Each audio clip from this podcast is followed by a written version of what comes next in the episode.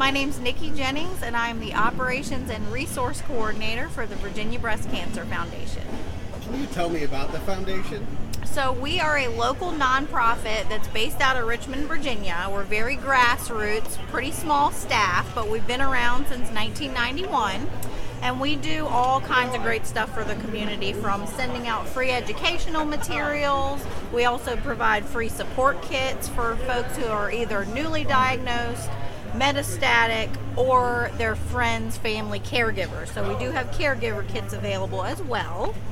Another great thing we've started in the past couple years is our diagnostic fund, which actually will help cover the additional costs for folks who are uninsured or underinsured that need additional testing to uh, basically get their diagnosis. So sometimes folks might get a mammogram and have maybe some sketchy results, but they may need some more testing to actually be able to form a plan moving forward. So that's one of the great programs we started in the past couple years. Uh, we also have several events throughout the state. We've got the Pink thirteen point one walk, which is down on the Virginia Creeper Trail. And then this year we've changed our More Than a Pink Ribbons award ceremony to a learning session beforehand. So we're doing a healthcare summit before we move into the award ceremony. So that's going to be later on this month. But we go all over the state. You can go to our website, v b c f dot org, and request a speaker, request a resource table like mine today, uh, free educational materials, support kits, all that good stuff. Uh, we also have a lot of great content on our website as far as blogs. We do a lot of advocacy on the state and the national level, so you can sign up for our advocacy alerts and also find out just how you can volunteer and get involved. How does it feel for you that you are helping people going through a tough time?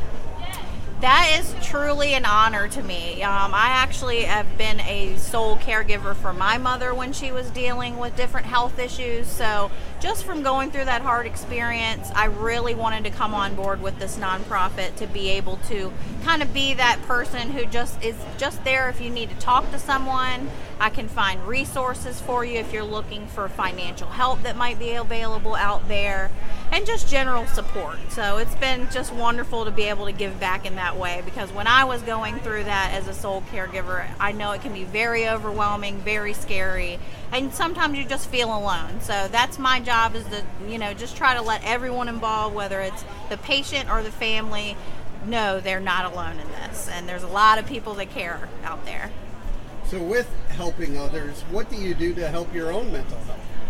You know, that is a great question. I'm so glad you asked that, because a lot of folks in my possession or, uh, you know, nurses, hospice workers and whatnot, we give so much and we often forget to take care of ourselves. So this whole process and just meeting other folks who do similar jobs to me, we do have opportunities to meet and, you know, kind of get together and discuss our issues every once in a while and just learn different ways to cope. So whether that's just being gentle with yourself, knowing when to set your boundaries, knowing when you need rest, you know, it's great to be able to have a flexible schedule, because then you kind of can gauge, especially in the busy month of October for Breast Cancer Awareness Month, when you can pause and when you can go. So I just recommend everyone to, you know, have your boundaries, make sure you're gentle with yourself, and just try to remember that you're doing something great, as much as it can be overwhelming and feel like, you know, there's always a goal up here, but,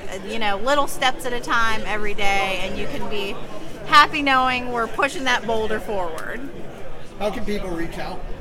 So you can reach out to us by going to our website. That's the best thing. It's like a huge, awesome hub of anything breast cancer resource in Virginia. So our website for the Virginia Breast Cancer Foundation, it's w w w dot v b c f dot org, or you can always email help at v b c f dot org.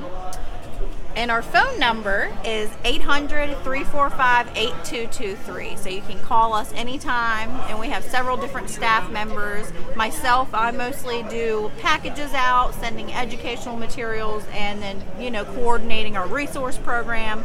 But we also have an education manager and a woman who basically does all of our great advocacy work. So even if you're a survivor and you want to get involved, we would love to have you share your story with us. We can get you connected with your representatives during those lobby sessions and whatnot. We like to do a lot of that work too, and just be able to amplify the voices that should be heard.